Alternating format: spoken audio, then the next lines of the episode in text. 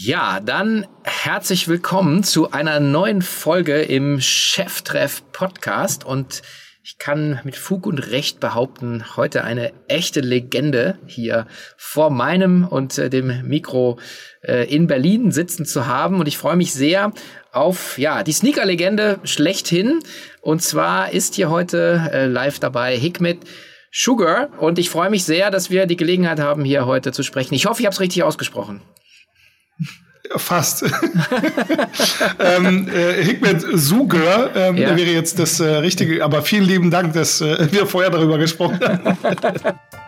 Herzlich willkommen zu Cheftreff, dem Future Retail Podcast von Sven Ritter. Im Gespräch mit den Machern und Innovatoren der digitalen Handelsszene. Unser heutiger Werbepartner ist Viva Con Aqua. Auch dieses Jahr könnt ihr wieder zu Weihnachten eine Spende an Viva Con Aqua verschenken und so den Zugang zu weltweit sauberem Trinkwasser unterstützen. Besonders schön sind auch dieses Mal die neuen Urkundenmotive, die von Künstlerinnen aus dem Netzwerk von Viva Con Aqua in Südafrika, Kenia, Sambia und Nepal gestaltet wurden und so die Spendenurkunde natürlich zu etwas ganz Besonderes machen. Wie geht das Ganze? Das geht in nur ganz wenigen Schritten. Und zwar geht ihr auf geschenke.vivaconaqua.org. Den Link findet ihr natürlich auch wieder in unseren Shownotes. Und dort sucht ihr ein Motiv für die Spendenurkunde aus, gebt den freien Spendenbetrag ein, spendet sicher via Kreditkarte oder PayPal und schon erhaltet ihr eine schöne Spendenurkunde zum digitalen Versenden oder zum Ausdrucken für zu Hause. Und gerne fertigt Viva Con Aqua natürlich auch Spendenurkunden in größeren oder besonderen Auflagen an. Zum Beispiel für Teams, KundInnen oder KollegInnen. Viva Con Aqua wünscht euch natürlich auch eine schöne, besinnliche Weihnachtszeit und bedankt sich für eine Spende. Und genau, den Link findet ihr wie immer in den Shownotes. Äh, danke für deine Introduction. Also sehr, sehr lieb. Ähm, ich selber zähle mich ja nicht wirklich als Legende, aber ich finde es immer toll, was, was ich für Namen mittlerweile in äh, meiner Geschichte schon bekommen habe. Ähm, das schmeichelt mir sehr. Vielen lieben Dank, Sven. Ja, ähm, genau. Und äh, warum das so ist, versuchen wir jetzt natürlich ähm, auch so ein bisschen äh, beide hier zu, ähm, zu erarbeiten. Oder ist eigentlich gar nicht Arbeit. Also was wir hier machen, ist ja eigentlich einfach großer Spaß. Und ich freue mich ja immer auf so eine Gelegenheit. Total. Magst du ein bisschen äh, ganz mal kurz beschreiben, so skizzieren, wer du bist und was du machst? Du gerne. Ähm, also ich glaube, dass das, äh, was auf jeden Fall für mich spricht, ist, ich habe das große Glück gehabt äh, oder habe das Glück, dass ich mein Hobby, meine Leidenschaft zum Beruf äh, machen durfte. Und äh, da bin ich natürlich sehr, sehr ähm, ja, happy und auch stolz darauf, dass das äh, funktioniert hat. Und äh, ja, wenn du natürlich noch mehr Informationen wissen wolltest für die Leute, die mich nicht kennen, ich äh, bin der Typ, der mit Sneakern zu tun hat. Und ähm, ich glaube, äh, wenn es um das Thema Sneaker geht, ist es so ein bisschen wie, wenn man so im Fernsehen immer so, wenn es so ein Thema UFOs, dann gibt es immer eine Person, die immer zu UFOs immer eingeladen wird und ich bin meist immer die Person, die zu Sneakern eingeladen wird. Ich bin sozusagen der Sneaker-Ufologe und ähm, ja, ich bin seit über 30 Jahren in diesem ähm, Sneaker-Thema drin, bin also um jetzt mal eine Bezeichnung anderer auf mich anzuwenden, ein Pionier der äh, deutschen Sneakerkultur oder ein Architekt der deutschen Sneakerkultur das sind wohlgemerkt alles Begriffe, die ich nicht für mich verwendet habe, sondern andere für mich verwendet haben. Aber es passt halt auch sehr, sehr gut. Also ich bin seit äh, Stunde eins dabei. Vieles, was man heute im Sneakermarkt sieht, ist eigentlich durch äh, vieles meiner Vorarbeit entstanden. Mhm, mh. Du, wobei du ja, Jetzt war ich sehr selbstbewusst. Ja, nee, ne? super. ähm, wobei du ja auch den, viel den Begriff Turnschuh verwendest, ne? Also äh, es, es Sneaker ist ja ja ja also diese äh, Genau, ich meine, ich bin geborener Berliner und ähm, liebe die deutsche Sprache und ähm, die Anglizismen sind natürlich, äh, ja, treffen den Zeitgeist sicher. Aber ich konnte mit dem Begriff Sneaker ehrlich gesagt noch nie wirklich was anfangen, weil das ist so, ähm, ich glaube, das kennen wir aus unserer Generation, wenn unsere Eltern versucht haben, irgendeinen coolen äh, äh, Sprachgebrauch einzusetzen, um vor uns cool dazustehen. Und das ist so ein typisches Wort dafür. Sneaker ist eigentlich von Leuten erfunden worden, die mit dieser Materie aus meiner Sicht nicht viel zu tun hatten, aber dem Begriff Sneaker sozusagen als, als Coolness sozusagen in den Raum geworfen haben. Daher kannte ich mit diesem Begriff nie was anfangen. Für mich sind es Tonschuhe oder Sportschuhe. Und das äh, wird es wahrscheinlich auch immer so bleiben. Ja, jetzt. Der alte Boomer jetzt.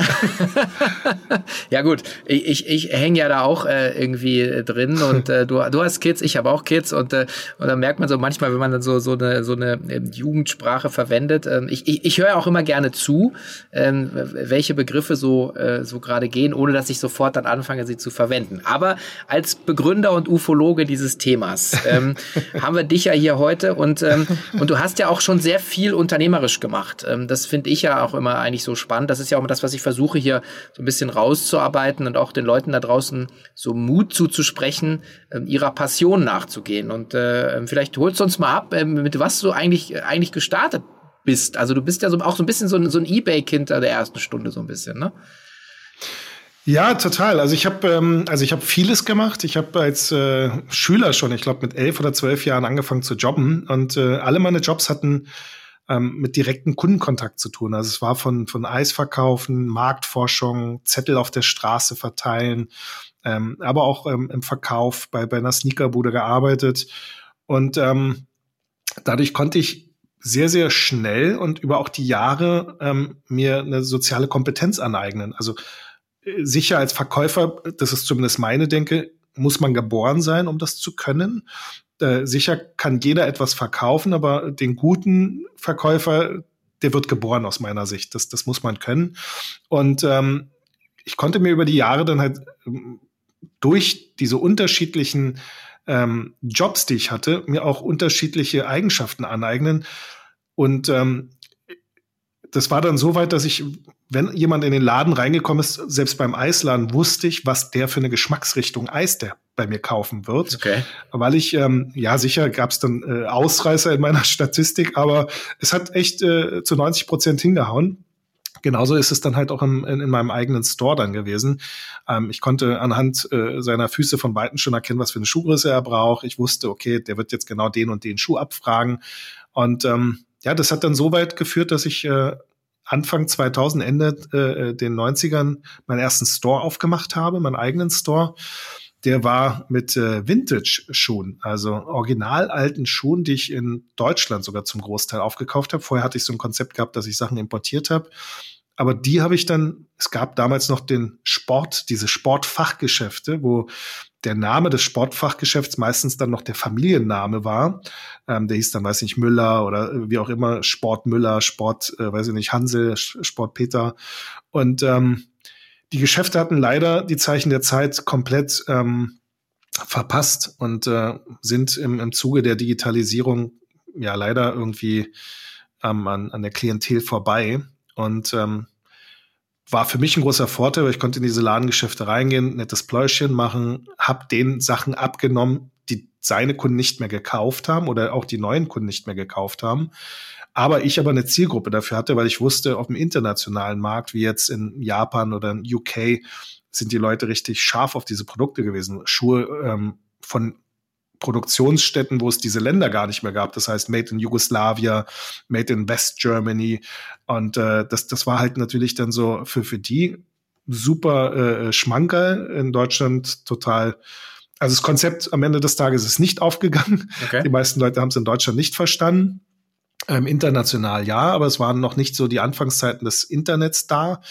Ähm, in Deutschland hatten die Leute dann halt das immer für Second-Hand gehalten. Bei mir kamen dann auch viele äh, Trendscouts vorbei, die dann Schuhe bei mir gekauft haben, um sie dann aber bei den großen Firmen, also ich kann mich an ein ganz gutes Modell erinnern, das war der Aztec Gold von Adidas. Ähm, ich hatte das Original da und äh, dann kam jemand von, von der Agentur um die Ecke, hat diesen Schuh gekauft. Ähm, bei mir hatte der Schuh, ich glaube, 120 oder sowas gekostet, ein Originalalter Schuh noch made in West Germany. Und ich möchte nicht lügen, Jahr später oder sowas gab es den dann bei Adidas um die Ecke in der Münzstraße und der Schuh hatte dann 200 Euro gekostet, made in China und das Ding hat sich wie geschnitten Brot verkauft. Also da habe ich mir dann gesagt, okay, das ist Perlen vor die Säue, was ich hier mache. Das äh, nichts für für ähm, das äh, schnöde Volk sozusagen, meine, meine Perlen daraus so. Das ist so ein bisschen wie wahrscheinlich für einen Weinkenner, der sagt, okay, hier mein mein äh, super gelagerter Wein ähm, und dann sagt jemand, der Tütenwein schmeckt genauso. Ähm, so habe ich mich da gefühlt. Und dann habe ich gesagt, okay, ich lasse das Konzept habe alles en bloc an äh, Japaner und äh, Engländer verkauft mhm. und äh, habe damit dann mein Du stoppst mich, wenn ich zu viel quatsche. Ja, ja, alles gut. ähm, dann meinen ersten äh, anderen Store aufgemacht und zwar Soulbox. Das war Anfang 2002. Mhm. Und äh, da habe ich mein Konzept komplett äh, neu aufgesetzt und habe dann genau das gemacht, was die Leute halt sehen wollten. Schuhe, die es im deutschsprachigen Raum nicht gab, die selten waren, die exklusiv waren. Die habe ich mir auch eingekauft im internationalen Markt. Das heißt, ich bin dann mal nach äh, USA geflogen oder habe dann aber auch eBay eingesetzt, äh, um jetzt deine Eingangsthese äh, äh, da auch ähm, zu untermauern. Ähm, das waren die Anfangszeiten. Das war noch so die Zeit, wo du ein 56K-Modem hattest ähm, für die Zuhörer, die das nicht mehr kennen, ähm, das sind die Dinger, wo es noch Geräusche gab, bis du dich verbunden hast und wenn jemand angerufen hast, äh, bist du aus der Leitung geflogen. Und wir haben uns gefreut, wenn wir ein Megabyte in, weiß ich nicht, in zwei Minuten runtergeladen haben. Ähm, ja, und da habe ich dann angefangen, auch die ersten Kontakte international zu knüpfen. Also über eBay ähm, Schuhe verkauft, aber auch Schuhe gekauft. Und ähm, hatte dann in meinem ersten Ladengeschäft dann, also in meinem zweiten Konzept äh, in diesem Soulbox-Laden dann auch Produkte gehabt, die sonst keiner hatte. Hat aber dann auch dazu geführt, dass ziemlich schnell dann auch Firmen bei mir eingeritten sind und gesagt haben, äh, lieber Herr Suger, ähm, wir haben jetzt zwei Möglichkeiten. Wir arbeiten eng zusammen oder ähm, wir ähm, gehen den rechtlichen Weg, da sie in unsere Vertriebspolitik äh, äh, eingreifen und äh, Produkte anbieten, die es für den deutschsprachigen Raum eigentlich nicht äh, geben sollte. Mhm. Aber das ist ja, ich das ist ja für die andere Variante entschieden gesagt, wir arbeiten zusammen. Ja, aber das ist ja genau die Frage. Also das war im Prinzip, du hast quasi also die die genau also im Prinzip die diese sehr, sehr rigide Vertriebspolitik ja der, der großen Marken äh, auch damals ja schon. Also sprechen wir nachher noch drüber, wie heute das äh, dann praktiziert wird. Das ist ja auch wieder ja. komplett Wahnsinn, der da ja in den letzten Jahren gerade auch passiert ist. Aber jetzt zu der Zeit äh, hast du ja im Prinzip, also so ein Umgehungsgeschäft würde ich das nicht nennen, aber du hast im Prinzip einen Reimport äh, organisiert. Ja, du hast K genau. Quellen aufgetan so ne? ähm, und, und damit ja äh, für den Endkonsumenten ja ähm, im Prinzip einen roten Teppich ausgelegt, Produkte zu bekommen, die man nicht in Deutschland kaufen konnte. Ja. Genau so. Das, das habe ich gemacht. Im Prinzip habe ich äh, sozusagen einen, einen äh, Parallelimport betrieben, was natürlich dann auch äh, Marken gestört hat, weil die natürlich sich Konzepte und äh, ähm, Kommunikationswege und und und dafür natürlich ausgedacht haben. Und jetzt kommt da irgendwie so ein Jungspund, der den da querschießt, sitzt in der Oderberger Straße im Südterrain-Geschäft und äh, gerade auch zu der Zeit, wo die Bread and Butter noch in Berlin stattgefunden hat, ja, ja. war natürlich auch sehr, sehr viel internationale Aufmerksamkeit da. Das ist natürlich äh, sehr, sehr ähm, ja, ein rotes Tuch gewesen für, für die ganzen Brands. Mhm. Und warum haben die da mit dir zusammengearbeitet? Die hätten ja auch sagen können, komm, wir machen den platt. Ja, die, die hätten mich natürlich auch platt machen können, aber am Ende des Tages haben sie gemerkt, okay, der hat es geschafft, äh, mit den einfachen Mitteln, wo die wahrscheinlich viel Geld in die Hand nehmen müssen, um überhaupt so eine Reichweite zu erzielen und so eine, so eine Aufmerksamkeit zu erzielen. Da war ja, ähm, also dank Karl-Heinz gab es ja in Berlin dann doch viele internationale Einkäufer auch, ähm, die dann auch natürlich auch geguckt haben, was passiert denn so in Berlin, was, was gibt es denn da so? Und äh, ich war damals, wie auch immer, die Nummer eins gewesen, weil ich Dinge halt angeboten habe, die es selbst in Europa nicht zu kaufen gab. Also ähm, der Pariser oder der Franzose, der Italiener, der Engländer, der kam bei mir vorbei, um sich Dinge zu kaufen, wo ich mich natürlich so, wow, das äh, scheinbar kann ein Produkt auch dafür sorgen, dass man äh, eine, eine Nachfrage erzeugt, die ähm, sonst eigentlich gar nicht vorstellbar war. Ja, die Marken haben das natürlich dann auch gesehen und haben gemerkt, okay, äh, die kleine Bude da äh, erzeugt mehr Aufmerksamkeit als alle anderen Stores, die wir versucht haben, mit viel Geld aufzubauen, um diese Reichweiten zu erzielen. Ich meine, damals muss man sich vorstellen, war die Vertriebspolitik ja noch so gewesen, dass äh, Direct-to-Consumer noch gar nicht erfunden war oder zumindest nicht in diesem Maße äh, erfunden war. Und äh, viele Brands natürlich äh, auf Retailer gesetzt haben. Und ähm, die haben dann gemerkt, okay, ähm, das ist ein Marketing-Tool. Das ist nicht nur ein Point of Sale, sondern damit können wir halt auch erreichen, dass die ganze Welt über unsere Produkte redet, weil der Typ wird fotografiert, sein Store wird fotografiert und äh, einige ähm, Leute teilen das. Es waren noch die Anfangszeiten von Social Media. Da gab es äh, noch kein Facebook, da gab es, glaube ich, noch manchmal StudiVZ oder sowas, mhm. sondern das war noch die Zeit, wo Foren aktiv waren. Ähm, also äh, es gab dann sozusagen Nischenforen, Crooked Tongues, das war das englische äh, Sneaker-Forum, äh, da passt der Begriff Sneaker, weil es Englisch mhm. ist. Ähm, aber auch Nike Talk. Ähm, also es gab eine Handvoll an, an, ähm, an, an ja, Outlets, die sich sozusagen medial mit diesem Thema auseinandergesetzt haben. Und ich war eine physische Anlaufstelle dann geworden. Also wo dann nicht nur die Berliner reingekommen sind, sondern wirklich äh, internationale Creme de la Creme der Fashion- und Tonschuhindustrie. Ja, das finde ich ja so cool, weil äh, im Prinzip, äh, du hast ja gerade gesagt, das war weit vor Social Media. Äh, da ist man einfach in den Jahren 2002 ja. bis 2015 hast du es ja betrieben.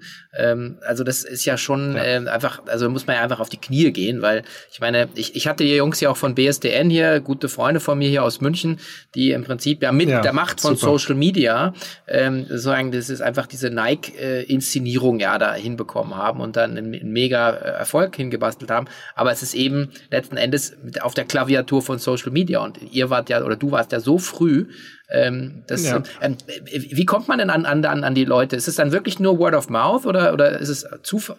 Ja, das war wirklich äh, Word of Mouth. Also das, ähm, ich habe äh, viele Fürsprecher gehabt. Also ich meine, ich glaube, wenn man mich kennenlernt, merkt man auch, dass ich ein relativ umgänglicher, sympathischer Typ sein kann. Und äh, ich glaube, das fanden die Leute dann halt auch so angenehm, weil ich nicht dieses typische ich weiß nicht, ich meine, es kennt wahrscheinlich jeder, diese, diese Fashion-Attitüde, wenn du halt in so einen, so einen peakfeinen Laden reingehst, dass der Verkäufer von sich auf andere schätzt und äh, dich eigentlich von oben herab mhm. äh, äh be ja, be betrachtet. Und das ist halt etwas, was ich auch nie aus dem Elternhaus gelernt habe dass ich immer versuche, auf Augenhege, egal was für ein Status, ich meine, ob es der Herr Doktor ist oder ob es halt nur mal der äh, Hartz-IV-Empfänger ist, am Ende des Tages äh, haben wir alle Knochen und Haut und äh, Blut fließt durch unsere Adern. Und ähm, ich glaube, das hat dazu beigetragen, dass sie gemerkt haben, okay, das ist jetzt nicht so ein affektierter Typ. Ähm, also ich kann mich sehr, sehr gut erinnern, das erste Mal, als ich bei Supreme in New York war, ähm, da bin ich hin, als auch relativ junger Bursche noch, ähm, habe denen meine Visitenkarte gegeben und war ganz happy da zu sein, war voll stolz, dass ich das erste Mal sozusagen in diesem Store bin und habe dann nur aus dem Augenwinkel gesehen, als ich mich umgedreht habe, wie er die Karte weggeschmissen hat. Und das sind natürlich so Momente, wo ich mir dann gesagt habe, was für Arschlöcher. Ja. Ähm, wie kann man nur so herablassend sein? Es war ja noch nicht mal der Store-Besitzer, sondern es war einfach nur ein Angestellter. Und äh, ähm, das war halt etwas, was äh, ich auch meinen Mitarbeitern immer, also ich habe meine Mitarbeiter nicht danach gewählt, wie viel Knowledge sie haben oder wie, wie viel Wissen sie sozusagen in, in dem Tonschuhsegment mitbringen, sondern wie menschlich äh, meine Verkäufer sind oder meine Mitarbeiter sind. Das, das war mir viel, viel wichtiger als äh, irgendein Wissen, weil Wissen kann man sich theoretisch aneignen, wenn man sich äh, zumindest halbwegs für die Materie interessiert, setzt man sich hin und macht man eine Woche Ausarbeiten, dann hat man das drin. Und äh, aber das Menschliche, das ist schon ein langfristiger Prozess. Also das, das kann man oder, oder macht man oder macht man nicht. Mhm. Ja, das glaube ich woanders äh, auch, auch gesagt. Äh, ich glaube, bei uns auf der K5 hast du auch gesagt, ähm, mit Stefan Wenzel, ähm, die ist so dann diese, der Kern für dich ist so persönliche Beziehungen aufzubauen. Und das, äh, das, das würde ich auch total unterschreiben. Also ich meine, ich, ich kommen wir noch dazu, aber ich meine, ich bin ja irgendwie auch in dieses Event-Business reingerutscht. Also ich nicht so, dass ich irgendwie mit acht gesagt habe, ich will Feuerwehrmann oder Eventmanager werden. und, äh, und du merkst, Grisou, der Drache. ja, du merkst aber dem ganzen Team hier an, dass irgendwie wir so eine Freude daran, an dem Thema E-Commerce, Onlinehandel haben und dann machen wir halt ein Event. Aber das ist halt, ähm, ja. und, und dann frage mich mal, ja, was ist denn, wie machst du einen erfolgreichen Event? Ich sage mir so, naja, also ich versuche mich reinzuversetzen in die Leute, die, die halt zu uns kommen was, also weil ich gehe auch auf Events oder ich gehe ja auch, ich bin und du machst es ja genauso. Also du bist ja auch Kunde, du gehst ins Store und dann denkst du, willst du nicht gejudged werden und du willst nicht, dass jemand deine Karte wegschmeißt, genau. sondern du willst eine Wertschätzung haben, weil am Ende des Tages bringe ich halt Geld. Oder ich bringe meine Zeit jetzt beim Event. Ja? Und, und ich war ja, das so ein bisschen wahrscheinlich. Total. Ne? Also das, das hast du super gesagt und ich, ich glaube, das ist halt auch äh, unser Erfolgsrezept. Also ich meine, ich denke, du kriegst ja oft diese Frage, hast du super gesagt, ähm, wie, wie macht man erfolgreich? Eigentlich wäre die Frage mit einem großen Fragezeichen zu versehen, aber ich glaube, unser Erfolg liegt darin, dass wir einfach uns ähm, wahrscheinlich so empathisch reinfühlen in dieses und so passioniert unsere Sache machen, die wir da machen, dass die Leute außen das auch wahrnehmen und das äh, uns damit honorieren. Weil alles andere, ich glaube, hätte ich jemals den Laden aus monetärer Absicht aufgemacht, ich meine, das gibt es auch sehr, sehr oft und davon habe ich viele kommen und gehen sehen. Ähm, viel Geld heißt noch lange kein Erfolg. Der, die beste Ladenausstattung äh, bringt ja auch keinen Erfolg. Ich glaube, das A und O ist wirklich ähm, ich vergleiche das immer sehr, sehr gerne mit einem Restaurant. Ich glaube, der Gastwirt ist das A und O und die Mitarbeiter. Natürlich, das Produkt ist wichtig, aber ich glaube, ein Gastwirt kann selbst das mäßige Essen auch wieder wettmachen, wenn der Gastwirt sich an den Tisch setzt und einen beim Namen begrüßt, sich vielleicht auch nochmal auf ein Bierchen oder ein Weinchen irgendwie noch dazu gesellt, man sich austauscht und diese persönliche Beziehung, die ist auch im Geschäftsleben unheimlich wichtig. Viele sind mehr so dieses Ellbogen und keine Ahnung was Aber für mich ist es so, also entweder glaubt man an den lieben Gott oder an Karma. Ähm, ich glaube schon, dass wenn man Menschen im Leben fair behandelt, dass man das irgendwann zurückbekommt, ähm, auf irgendeine Weise. Entweder halt geschäftlich zurückbekommt oder im Privatleben. Und das ist so mein, mein äh, Weg durchs Leben, dass ich versuche, ähm, fair und ehrlich mit Menschen umzugehen.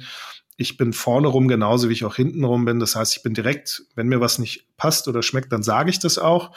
Aber ich glaube, das ist fairer als dieses, was viele Menschen machen, äh, Hand geben, lächeln, aber am Ende des Tages sich gegenseitig eigentlich hassen. Das, das ist nicht mein, meine Art. Mhm. Ja, irgendwie im, im, im Sneaker-Speak zu bleiben, so what goes around comes around. Ich glaube, das, äh, das ist wahrscheinlich, ja, genau. ist wahrscheinlich so. Jetzt, jetzt ja. hast du das ja äh, äh dann äh, 13, 14 Jahre gemacht. Äh, hast es dann am Ende an, an Snipes verkauft? Ähm, einfach keinen Bock mehr gehabt oder, oder was Neues oder oder, oder, ja, oder, zu, meine, oder zu große sehr, Schubkarre sehr also erst mit Geld auf dem Hof geschoben bekommen. Äh, äh, nee, das, äh, also die Schubkarre war jetzt äh, rückblickend betrachtet sehr mäßig. Mhm.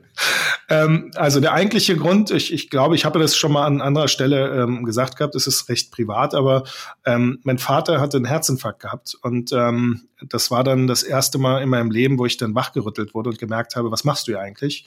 Und ähm, er lag dann auch ähm, lange Zeit im Koma und äh, ich war dann halt auch ähm, zur gleichen Zeit auch noch, noch mal Vater geworden. Also es hatte kompletten Lebenswandel für mich, weil ich dann gemerkt habe, okay, was, was ist denn jetzt im Leben wichtig? Ist es wichtig, die Zeit mit Menschen zu verbringen, die dir wichtig sind? Oder ist es wichtig, jetzt sich mit äh, banalen Dingen, ich hoffe, ich schieße mir da nicht ins äh, eigene Fleisch, ähm, sich mit einfach nur stupiden Produkten zu beschäftigen und zu überlegen, okay, ähm, welchen Schuh verkaufe ich jetzt? Ähm, und da habe ich für mich halt wirklich realisiert, okay, ähm, ich, ich möchte das nicht mehr. Ich möchte mehr Zeit mit meiner Familie verbringen. Und ähm, also das ist wieder das Karma-Thema oder der liebe Gott. Ähm, ungelogen, als wir diese Entscheidung, ich habe das ja mit meinem Bruder gemacht, als wir diese Entscheidung gefällt haben, dass wir jetzt äh, entweder die Bude dicht machen oder wie auch immer, ähm, kam ein oder zwei Tage später kam Sven vorbei, Sven von, von Snipes. Und wir waren echt gut befreundet und hatten dann halt so gequatscht. Und ich hatte ihm dann halt gesagt, dass ähm, England mit Pentland äh, das ziemlich clever gemacht haben, dass sie sozusagen JD Sports haben, dann haben sie Size und darüber Foot Patrol und damit ja im Prinzip die ganze Distributionspyramide gedeckt haben im, im englischsprachigen Raum.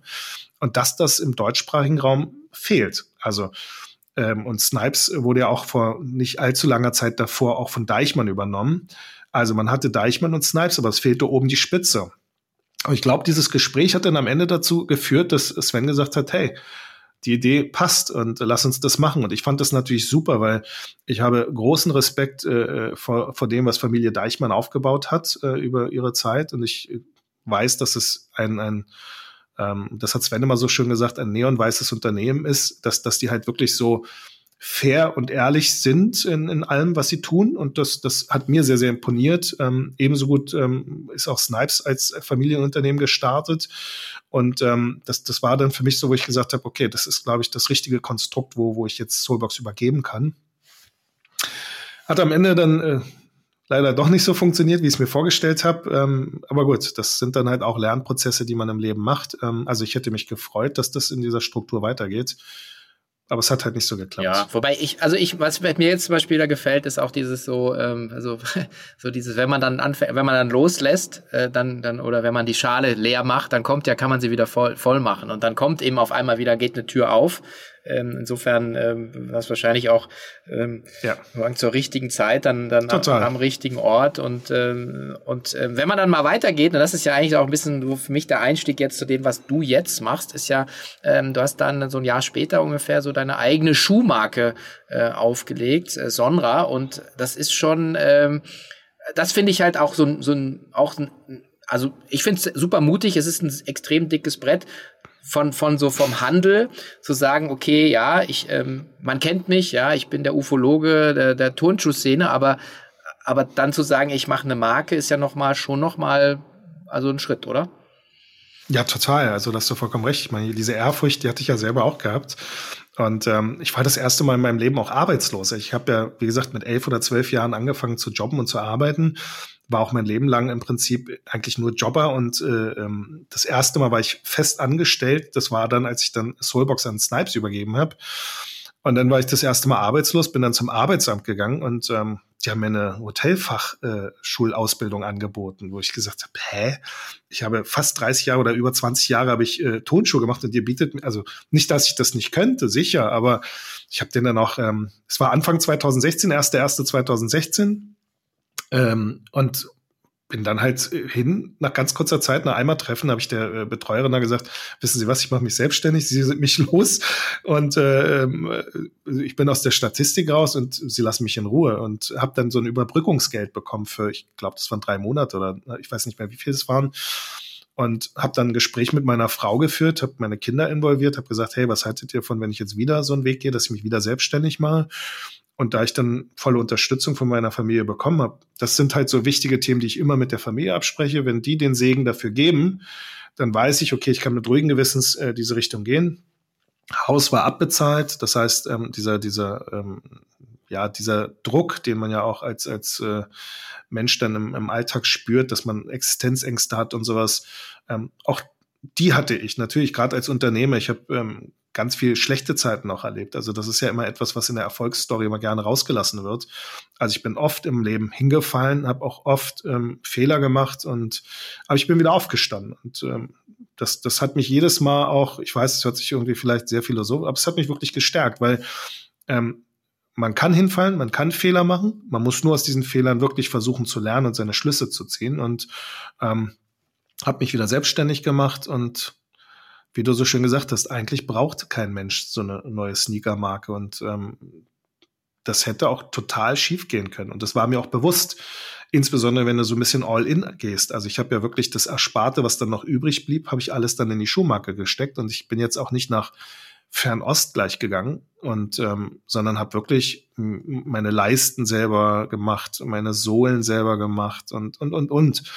Das hat schon viel Geld gekostet und ähm, also toi, toi, toi, danke, äh, wer auch immer äh, da draußen ist, ähm, hat geklappt. Also ähm, jetzt sechste Jahr, ähm, jetzt kommt gerade äh, mit Porsche Design Projekt raus am 30.11. Bin ich sehr stolz drauf. ist mein zweites Projekt mit Porsche Design. Ähm, Im Dezember, jetzt Anfang Dezember geht's nach Dubai. Da ist die Soul DXB, eine, eine Messe in Dubai. Die machen zum zehnjährigen Jubiläumsschuh mit mir. Okay. Also toi toi toi. Ja, ja was aber auch noch mal da. Also ich meine, äh, wie, wie, äh, wie geht man da ran? Ich meine, du, du produzierst in Deutschland, glaube ich, oder in Portugal. Ähm, genau. Die Designs also ich kommen alle von alles dir, im oder? europäischen. Ja, ja. Also ich, ich, um ehrlich zu sein, ähm, ich äh, sitze hier auch in dem Büro, wo ich auch Pakete packe mhm. und ähm, also jedes, äh, bin jetzt bei Umgangssprache, jedes fucking Paket wird von mir gepackt. Mhm jedes äh, fucking DHL Express Label wird von mir ausgedruckt, draufgeklebt und dann versendet. Jede Retoure wird von mir persönlich angenommen. Hm. Ähm, das ist immer noch eine One-Man-Show. Also es ist eigentlich absurd. Aber du hast ähm, doch Kinder, die könnten das doch machen. Aber auch, ja, sie helfen mir auch, soweit es möglich ist. Aber ich möchte natürlich auch nicht, dass meine Kinder, Nein. Ähm, bin ich auch ganz ehrlich, ich meine, du als Familienvater kennst es. Ich meine, wenn man selbstständig ist, ähm, geht halt viel Zeit drauf für das, was man da tut. Und die, die eigentlich wirklich wichtig sind. Das war halt dieser Lernprozess, den ich durch äh, das Ereignis mit meinem Vater hatte. Ja.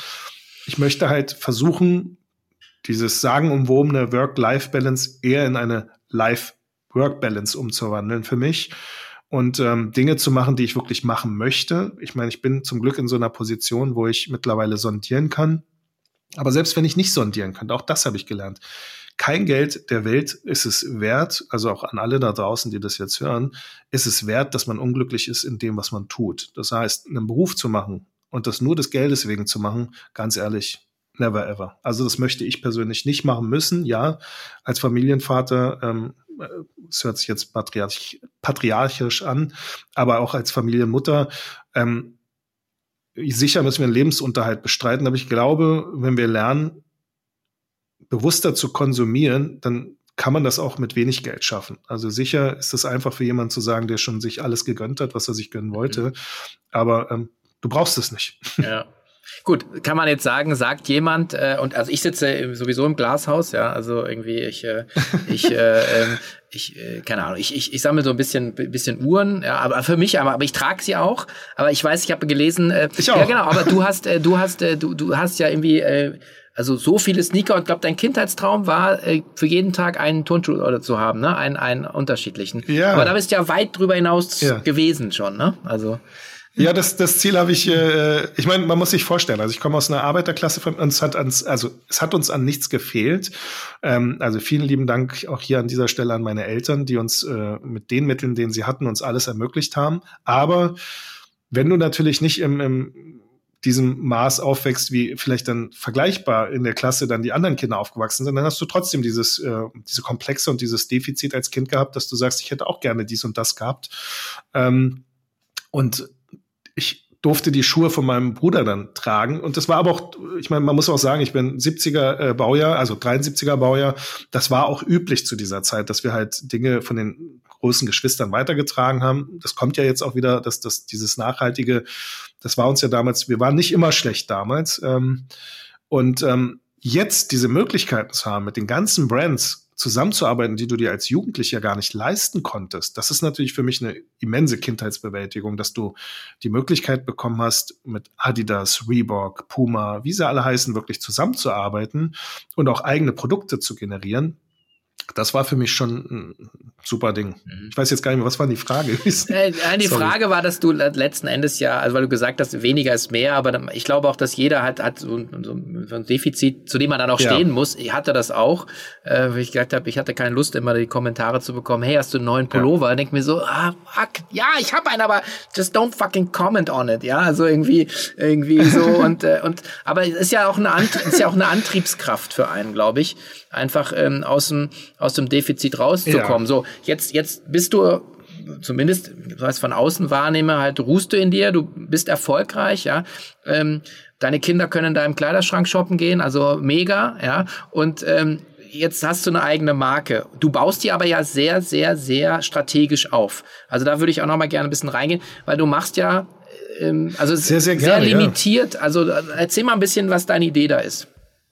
Es folgt eine kurze Werbung in eigener Sache. Du willst weitere Impulse von Speakerinnen wie Eva Klein oder Dagmar Kloster? Dann komm am 21. und 22. Juni 2023 zur K5 Future Retail Conference. An diesen zwei Tagen trifft sich die E-Commerce-Branche in Berlin. Namhafte Unternehmen der Retail-Branche geben Einblicke in ihre Strategie, Expertinnen sprechen über die aktuellen Trends und jede Menge Networking-Möglichkeiten laden zum Austausch ein. Wie schon 2022 gibt es auch kommendes Jahr das Female in Retail Forum mit zusätzlichen Vorträgen, Panels und Networking-Angeboten. Seit dem 21.11. könnt ihr euch Early Bird Tickets für die Konferenz sichern. Ihr spart so über 400 Euro im Vergleich zum regulären Preis. Die Tickets sind limitiert, also nichts wie los in den Shop unter k5.de. Wir freuen uns auf dich. Du, sehr, sehr gerne, sehr, sehr gerne. Ähm, also erstmal Kleiderschrank noch schnell. Ähm, ich besitze eigentlich nur schwarze T-Shirts. Ich habe jetzt gerade für unseren, weil ich hier im Büro bin es noch ein bisschen kalt war, habe ich mir Pullover angezogen. Aber normalerweise trage ich selbst im Winter immer nur T-Shirts. Ähm, und zwar schwarze T-Shirts. Also so viel Auswahl gibt es bei mir im Schrank nicht, außer halt die Schuhe. Ähm, aber um jetzt um auf meine Marke zurückzukommen. Der Grund, weshalb ich eigentlich limitierte Schuhe mache, ist, ähm, gar nicht das, weil ich damit irgendwie sozusagen eine, eine Story erzählen will oder dass ich dieses Angebot- und Nachfragespiel spiele, sondern es ist einfach so, unsere Ressourcen sind an, nicht anders gegeben. Also wir haben angefangen, ganz klassisch äh, in der Garage. Das ist kein Witz. Ähm, wir haben sozusagen die Lieferung angenommen bei uns im Einfamilienhaus, was ein kleines Familien, also wir leben nicht äh, Jet Set im Riesenvilla, keine Ahnung was. Ähm, das ist ein ganz klassisches Einfamilienhaus und mit einer kleinen Garage. Da stand sogar auch noch meine alte Karre drin und dann kam dann eine Lieferung mit DRL, wo unsere Nachbarn schon geguckt haben, haben die dann halt immer eingelagert. Und dann, wenn Release war, haben wir jeden Schuh rausgenommen aus diesem Lager, meine Frau und ich diese Schuhe äh, kontrolliert, dann wieder eingepackt und alles dann im Wohnzimmer gestapelt. Und wenn dann der Release war, haben wir diese Schuhe dann im Wohnzimmer gepackt. Und ähm, mit Kindern und dann mehr als, also das Höchste, was wir mal hatten, waren 375 Paar Schuhe im Wohnzimmer das war dann halt so, das war zu viel. Und ähm, das ist wirklich einfach nur aus praktischen Gründen, dass wir gesagt haben, wir machen nicht mehr. Und ich meine, ganz ehrlich, wie sagt man immer so, ähm, man muss ja auch nicht gierig werden. Ich, uns hat's ja gereicht. Sicher, mir hatte einer mal das vorgerechnet, der hat dann geguckt, okay, auf die Seite haben jetzt an dem Tag 50.000 Leute raufgeschaut und ähm, Du hast innerhalb von, ich glaube, die ersten Releases gingen in 15, 16 Sekunden weg. Das muss man sich überlegen. Also 200 Paar, 300 Paar Schuhe innerhalb von unter einer halben Minute abzuverkaufen von einer Marke, die eigentlich kein Mensch kennt so ungefähr und dann auch noch ähm, ist jetzt auch nicht so ein Schnäppchenpreis, also aus meiner Sicht schon, ähm, weil einfach die Wertigkeit gegenüber dem Preis ähm, ja mehr als, als fair ist. Aber trotzdem, pro Schuh sagen wir mal 300 Euro und dann verkaufst du dann 300 Paar Schuhe. Ich glaube, die schnellen Rechner haben schon längst gerechnet. Ich meine, da machst du halt äh, an einem Tag ordentlich Umsatz, mhm. ist nicht gleich Gewinn. Auch das nochmal für die Milchmädchenrechnung. ja. Ähm, das ist ja, ich meine, ich glaube, das brauchst du dir nicht erzählen, wie oft dir wahrscheinlich Leute vorrechnen, was du da ja, ja. nach Hause an Koffern schleppst wohl. Genau. Ähm, aber die Leute wissen ja nicht, dass trotzdem äh, Umsatzsteuer, Einkommenssteuer und und Strom und äh, Zoll und keine Ahnung was und äh, Abgabe hier, Abgabe da.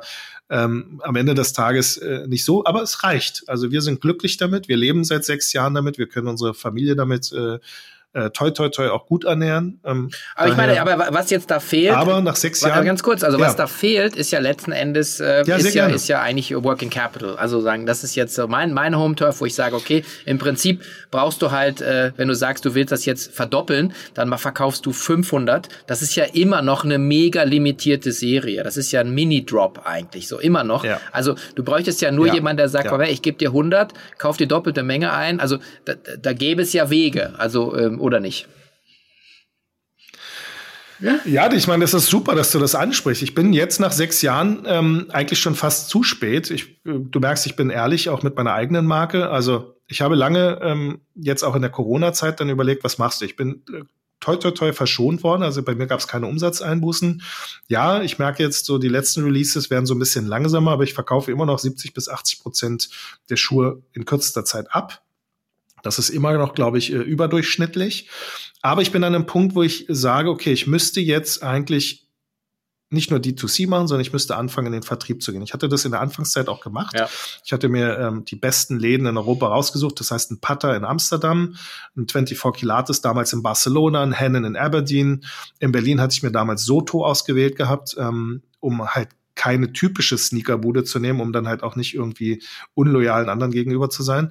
Aber jetzt ist der Punkt gekommen, wo ich eigentlich entweder halt, wie du schön gesagt hast, jemanden brauche, der Working Capital mir bringt, um das Ganze größer ziehen zu können. Das heißt, selbst ein Team aufzubauen, mehr ähm, äh, Silhouetten zu generieren, um auch ein bisschen tiefer ins Segment zu gehen, aber auch gleichzeitig ähm, einen Vertrieb aufzubauen und äh, an der Marge zu arbeiten, um sozusagen auch wettbewerbsfähig auch in den Markt reinzugehen zu können. Das könnte ich aus eigenen Mitteln machen, aber dann bin ich wieder an dem Punkt, wo ich damals war, wo ich 24/7 arbeite, gleichzeitig aber auch viel Zeit also meine Stärke, würde ich persönlich denken, sollte eher in dem kreativen und in dem strategischen sein, als jetzt zum Beispiel daran zu liegen, Pakete zu packen. Das ist halt absurd. Ja. Und ähm, Idealszenario wäre jetzt aus meiner Sicht, ähm, ich würde es schaffen, jemanden zu finden, ähnlich diesem Konstrukt damals äh, Snipes, äh, Soulbox äh, Deichmann, jemanden zu finden, der diese Struktur und diese, diese Ressourcen schon mitbringt, womit man im Prinzip es schafft, mit den einfachsten Mitteln aus diesem, ja, ich, ich nenne es immer noch Rohdiamanten, ähm, etwas zu schaffen, was auch eine riesige Reichweite erreichen kann, ohne das Konzept zu verwässern. Also man kann sich ja überlegen, immer noch on top etwas Spezielles zu haben, vom Tiering. Das heißt, man hat äh, Made in Germany, Made in Portugal, Made in Italy ähm, eine Kleinstserie oder vielleicht sogar noch darüber noch etwas setzen und sagen, es wird auf ähm, äh, auf, auf ähm, Bestellung gearbeitet. Das heißt, man macht customized, bespoke. Jeder kriegt einen One-of-One-Schuh mit den besten Materialien, die er sich auswählt oder sagt, ey, ich habe in diesem Anzug geheiratet oder ähm, das ist noch die Ledercouch von meinem Ur-Urgroßvater und diese wird dann verwendet für meinen Schuh. Ähm, das und dann im nächsten Step dann halt ähm, ein bisschen äh, weiter zu gehen und zu sagen, okay, wir gehen jetzt an die Sneaker-Doors, die besten Doors, weiß ich, 20, 30 Läden weltweit und ähm, in nächsten Schritten, in den ein, nächsten ein, zwei Jahren sagt man, okay, weißt du was, jetzt sind wir so weit, dass äh, die Nachfrage immer noch so hoch ist und diese 20, 30 Läden das gar nicht mehr covern können. Wir gehen jetzt noch breiter, machen Takedown von den Modellen, die sich super etabliert haben. Ich meine, anders haben die anderen Marken das ja auch nicht gemacht. Ja, andere Marken. Aber es würde dann wieder halt natürlich ein großes Ding werden. Ja, klar, aber ich meine, genau, also es ist ja immer das, das halt, du, die Wahl ist ja zwischen, äh, äh, du steckst deine Zeit rein äh, oder die Abkürzung ist letzten Endes Geld. Mit Geld kannst du dann eben Abkürzungen kaufen. Andere Leute, andere Prozesse, Software, äh, äh, was ich größere Mengen und so, so weiter. Es. So ist genau. es ja. Aber du hast gerade andere Marken erwähnt. Ähm, die die die großen Player, ja, äh, habe ich ja vorhin erwähnt, auch ähm, im Austausch mit hier, was ich WSDN und so weiter. Also Nike, Adidas, die ja, ja. im Prinzip in den letzten Jahren ja ihr Retail-Netz extrem ausgedünnt haben ähm, also eben sagen zu sagen, sie gehen halt direkt an den Kunden, sie brauchen eigentlich den den Zwischenhändler nicht mehr. Ähm, das ist ja, also diametral entgegengesetzt zu dem, was du gerade beschreibst, was du mit deiner kleinen Marke sagen jetzt wieder machen wollen würdest, in den Handel zu gehen. Also aktuell bist du es nicht, du machst auch ja. D2C, ja, aber es ist halt so ein bisschen. Also meine persönliche Denke, ja, genau. Ich mache D2C aber eher aus äh, dem familiären Gründen, weil ich meine, du musst dir vorstellen, in der Regel sitze ich jetzt äh, bei mir oben im Dachgeschoss und äh, würde jetzt diesen diese Aufzeichnung im Dachgeschoss machen. Das Ding ist, ähm, in der Schule ist gerade die Heizung ausgefallen. Also meine jüngere Tochter ist äh, zu Hause, mein kleiner Sohnemann ist zu Hause. Dann hättest du im Hintergrund, äh, Hintergrund halt wirklich Kindergeschrei äh, äh, und äh, Kindergebrüll. Äh, sicher auch sympathisch, aber für so eine Aufzeichnung vielleicht ja. dann nicht ganz optimal. Aber ich liebe es. Also es hört sich doof an, aber ich liebe es, einfach jetzt bei der Familie zu sein, selbst wenn ich arbeite, irgendwie im Prinzip präsent sein zu dürfen. Und ähm, meine Mittagspause nicht in irgendeinem Café oder sonst irgendwo zu machen, sondern einfach mit der Familie am Tisch zu sitzen. Auch das habe ich gelernt. Handy und Computer nicht mehr am Tisch zu haben. Das habe ich früher leider auch gemacht. Aber das sind halt alles Lernprozesse und Erfahrungswerte. Und ähm, also ich begrüße das sehr, jetzt so zu arbeiten.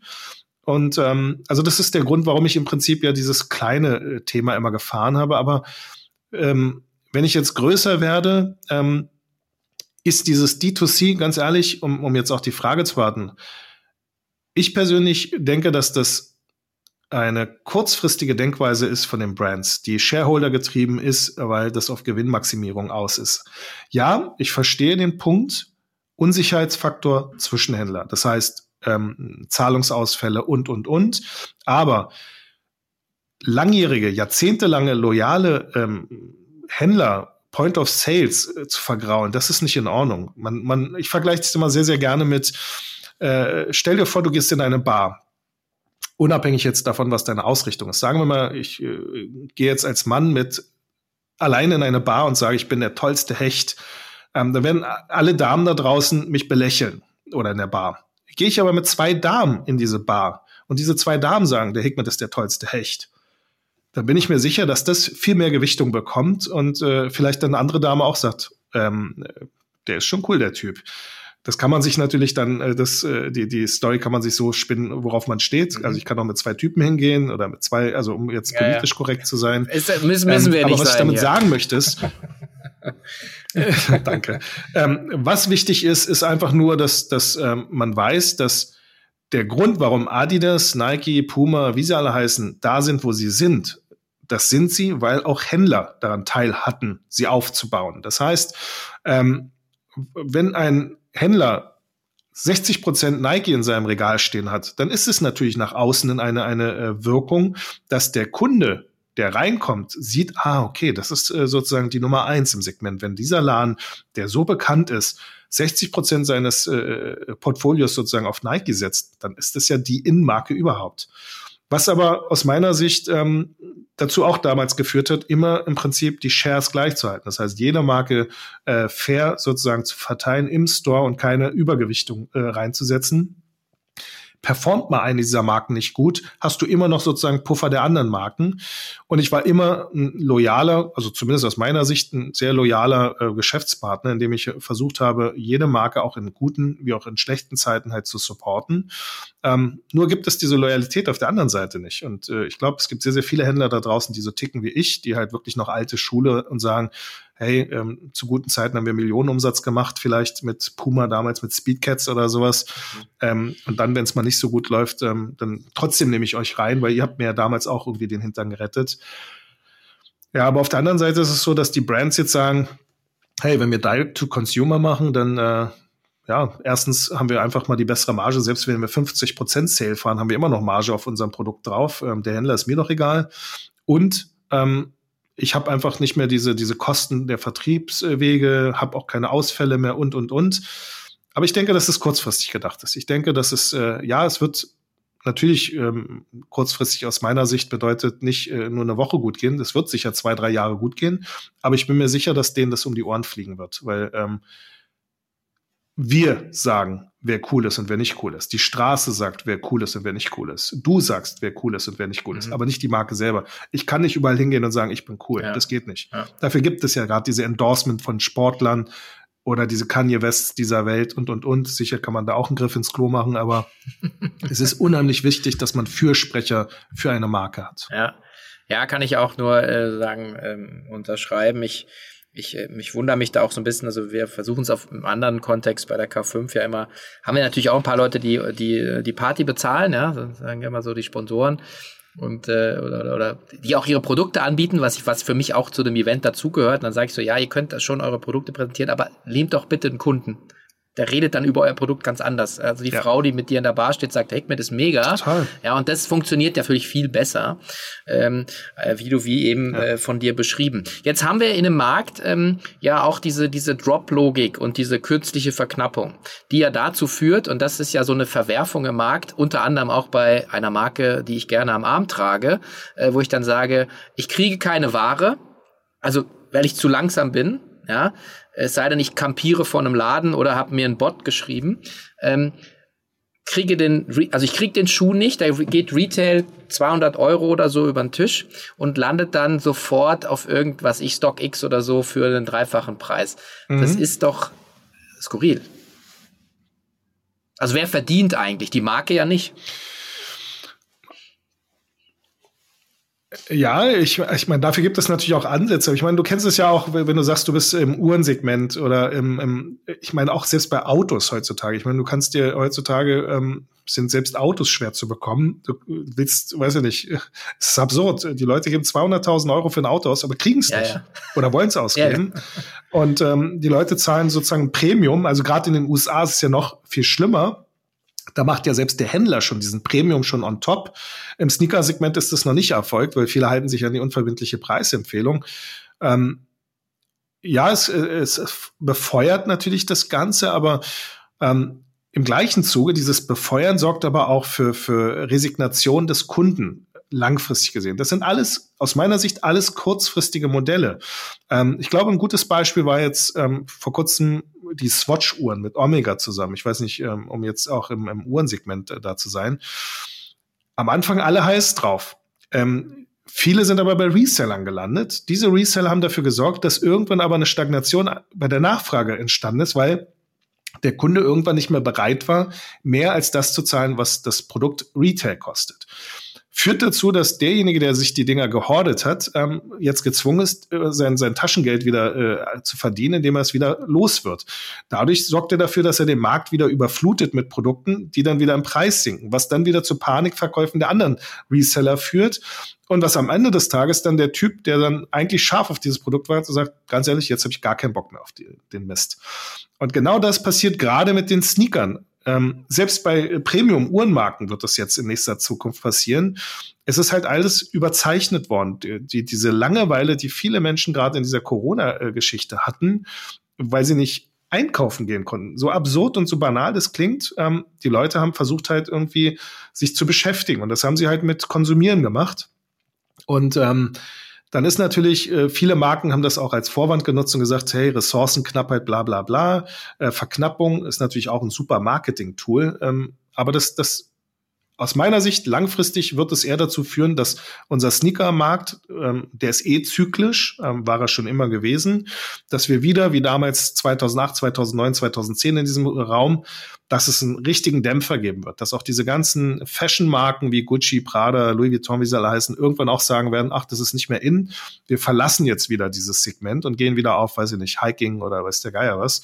Und ähm, das wird aber dazu führen, dass immens von einem Tag auf den anderen sozusagen das Ganze wieder sozusagen kippen wird. Was nicht heißt, dass die Sneakerblase, die wird immer bleiben. Ähm, die wird es auch immer geben, weil jeder trägt mittlerweile äh, Tonschuhe. Aber dieses orbitant omnipräsente, das wird wieder zurückgehen, weil einfach andere Trends äh, da die Rolle zumindest kurzfristig einnehmen werden. Mhm. Was äh, würdest du damit dann halt sagen? Also Sneaker sind eigentlich keine Anlage oder Asset-Klasse, oder? Sondern man soll sie einfach tragen. Ich hätte es nie als Asset-Klasse gesehen, genau, man soll sie tragen. Also ich, ich glaube auch bei allen anderen Assets, das hast du super gesagt mit den Uhren, dass du sie auch trägst. Ich glaube, das Schönste an solchen Assets ist einfach, du kannst Freude dran haben. Stell dir vor, du kaufst dir einen Oldtimer, hast dein Geld im Prinzip statt auf der Bank für, weiß ich nicht, 0,1 Prozent Negativzins oder sowas, hast du dir halt da irgendwie eine geile Karre gekauft du fährst die irgendwie noch mal zehn Jahre und danach musst du sie verkaufen, aus welchem Grund auch immer, und du kriegst die gleiche Kohle, wenn nicht sogar noch mehr wieder dafür. Genauso bei einer Uhr, wenn du eine, eine richtige Wahl getroffen hast und jetzt keine poppige Modeuhr gekauft hast, hast du eine Uhr gekauft, die kann dich dein Leben lang begleiten, die kannst du vielleicht noch weiterfärben. Ja, ist sicher so ein bisschen klassisches Denken, aber es ist nun mal so. Es funktioniert immer noch, weil wir ähm, jetzt bin ich wieder ein bisschen also wir Männer sind sehr, sehr einfach gestrickt. Das, das was wir vor äh, 20 Jahren gut fanden, finden wir immer noch gut und werden wir höchstwahrscheinlich auch noch in 30 Jahren gut finden. Ähm, also die, die alte Rolex-Uhr funktioniert immer noch bei uns, äh, würde ich sagen, und auch der alte Porsche funktioniert bei uns immer noch. Und ähm, ich kann mir gut vorstellen, auch wenn, wenn die E-Autos irgendwann einkennen, auch das wird trotzdem noch irgendwie. Aber ich meine, man sieht ja jetzt auch bei Porsche, wie die Gas geben mit den ganzen Sauger. Ähm, da hauen die noch mal die äh, krassesten Dinger raus, jetzt bevor jetzt die E-Welle kommt.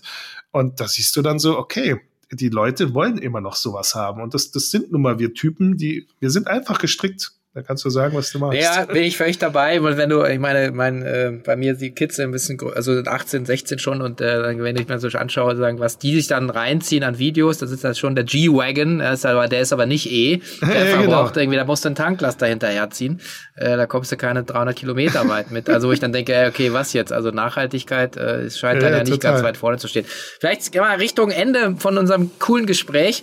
Ähm, ja. Nochmal, äh, was waren so deine, deine Highlight-Kollabos? Videos, die du gemacht hast? Also Porsche habe ich schon gehört, aber äh, gibt es noch was? Ähm, ja, das, das sind natürlich, also Porsche Design hat ja, gerade das allererste Projekt war ja natürlich eine super Geschichte gewesen, weil wir, ähm, das hatte auch meine Story zu meinem alten Porsche. Ich hatte ja einen 65er Porsche 912 mir als Studie gekauft, den ich mir mit meinem äh, Eisverkaufgeld zusammengespart hatte, wo andere Leute Party gemacht haben und das in so von Drogen ausgegeben haben, habe ich das Geld gespart und habe mir meinen allerersten Porsche gekauft und ähm, den musste ich irgendwann dann wieder verkaufen und dann habe ich ihn zurückgekauft, dann habe ich ihn wieder verkaufen müssen, dann wieder zurückgekauft. Also so ist dieses Projekt entstanden.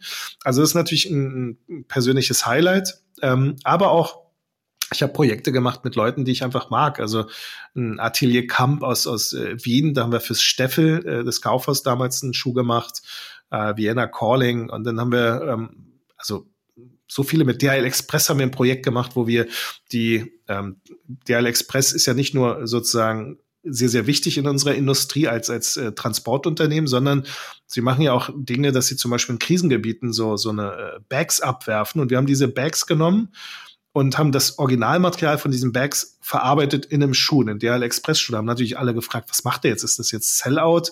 Verkauft er sich jetzt komplett? Aber für mich ist es halt etwas, was sehr naheliegend ist. Die komplette Fashion-Industrie lebt vom Onlinehandel und äh, Transportwege sind unheimlich wichtig. Und DHL Express, was ja viele nicht wissen, ist, ähm, dass das halt von drei Dudes entstanden sind, die, die halt einfach Surfboys waren, die damals äh, überlegt haben, wie sie es hinkriegen können, dass ihre Surfbretter ähm, ohne große Zollkopfschmerzen sozusagen am, am Zielort ankommen und haben dann DLX, also dieses DRL-Thema gegründet, um anderen Surfern diese Möglichkeit zu geben, sozusagen ihre Surfbretter durch die Gegend zu schiffen. Und ähm, das sind so für mich dann so Dinge, wo ich sage, hey, das passt. Und dann also lieben Gruß auch noch äh, an Markus Reckling, ähm, der CEO. Der hat dann auch dem CEO in Amerika dann die Schuhe gegeben, das eBay-Projekt, das war natürlich auch super. Ähm, das, das ist für mich dann auch etwas, was wieder meine Geschichte erzählt. Ähm, sicher für einen Außenstehenden, der sagt sich, ah, guck mal, Riesen, Branchenriesen genommen, Kohle abgecasht oder so. Aber für mich ist es wirklich eher so, äh, meine persönlichen Vorlieben, meine persönliche Geschichte über meine eigene Marke zu Da hast du, glaube ich, jetzt so ein bisschen dein, äh, dein, dein, dein, dein, dein, dein persönliches Lager, glaube ich, Anfang des Jahres, äh, glaube ich, verkauft. Äh, aber für einen guten Zweck, ne? Ja. Ja, ich habe, ähm, also der eine gute Zweck war gewesen, dass meine Frau so, so einen äh, Hobbyraum sich äh, daraus gebaut hat. der andere gute Zweck ist, ich habe äh, natürlich auch ähm, viel gespendet. Ich habe auch schon damals mit ähm, One More im Winter haben wir einen Schuh zum Beispiel gemacht, äh, da gab es nur 100 Paar von. Die konnte man käuflich nicht erwerben, sondern diese Schuhe konnte man sich nur verdienen, indem man sich sozial engagiert hat. Das heißt, ähm, sich entweder in einer ähm, für Obdachlose sich eingesetzt hat, in der Suppenküche oder wie auch immer. Also irgendwas Soziales musste man leisten, das dokumentieren, um dann so einen Schuh zu erhalten. Ähm, ja, man kann immer sagen, sollte man, wenn man Gutes tut, das nach außen. Aber so funktioniert nun mal unsere neue Gesellschaft. Die funktioniert halt mit visuellem. Und ich glaube schon, wenn ich damit nur ähm, also ich habe es auch erreicht, aber wenn ich damit nur ein oder zwei Personen erreiche, die am Ende des Tages dich nicht nur für den Schuh machen, sondern darauf bestehen bleiben und das weitermachen. Und das äh, auch da lieben Gruß an Julia.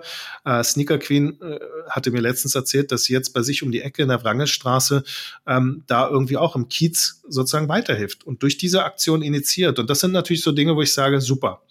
Und ähm, da ich weiß, wo ich herkomme und ich weiß, dass ja, man darf sein Leben daran nicht ausrichten, nur nach unten zu gucken, aber die meisten Leute gucken immer nach oben.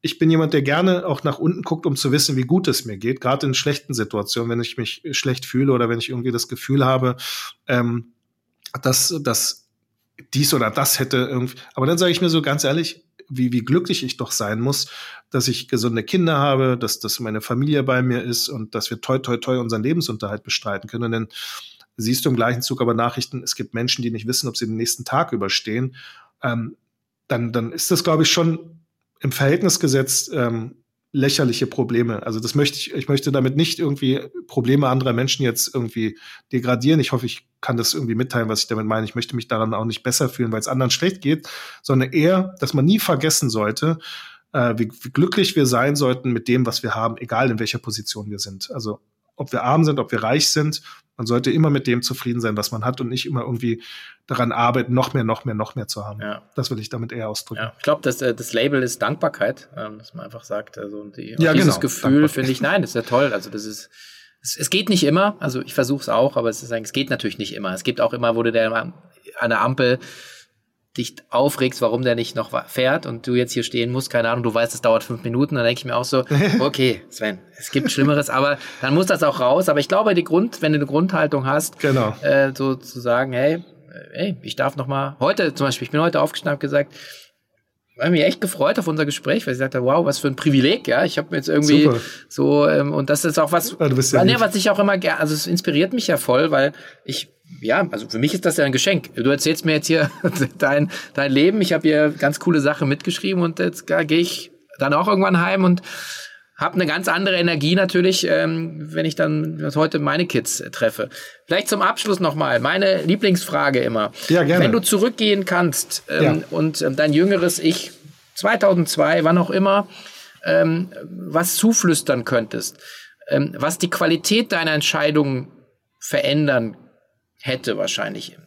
Und da geht es jetzt nicht darum, Aktientipps und Fehlervermeidung, sondern aber wer irgendwann eine Erkenntnis, die du gewonnen hast über die letzten 20 Jahre, ähm, was würdest du gern deinem jüngeren Ich zurufen? Ja, ich glaube, der wichtigste Punkt ist immer noch ähm, Familie und die Zeit mit den richtigen Personen zu verbringen. Also das ist, glaube ich, für mich so einer der, der wichtigsten Lernprozesse, die ich in meinem Leben gemacht habe.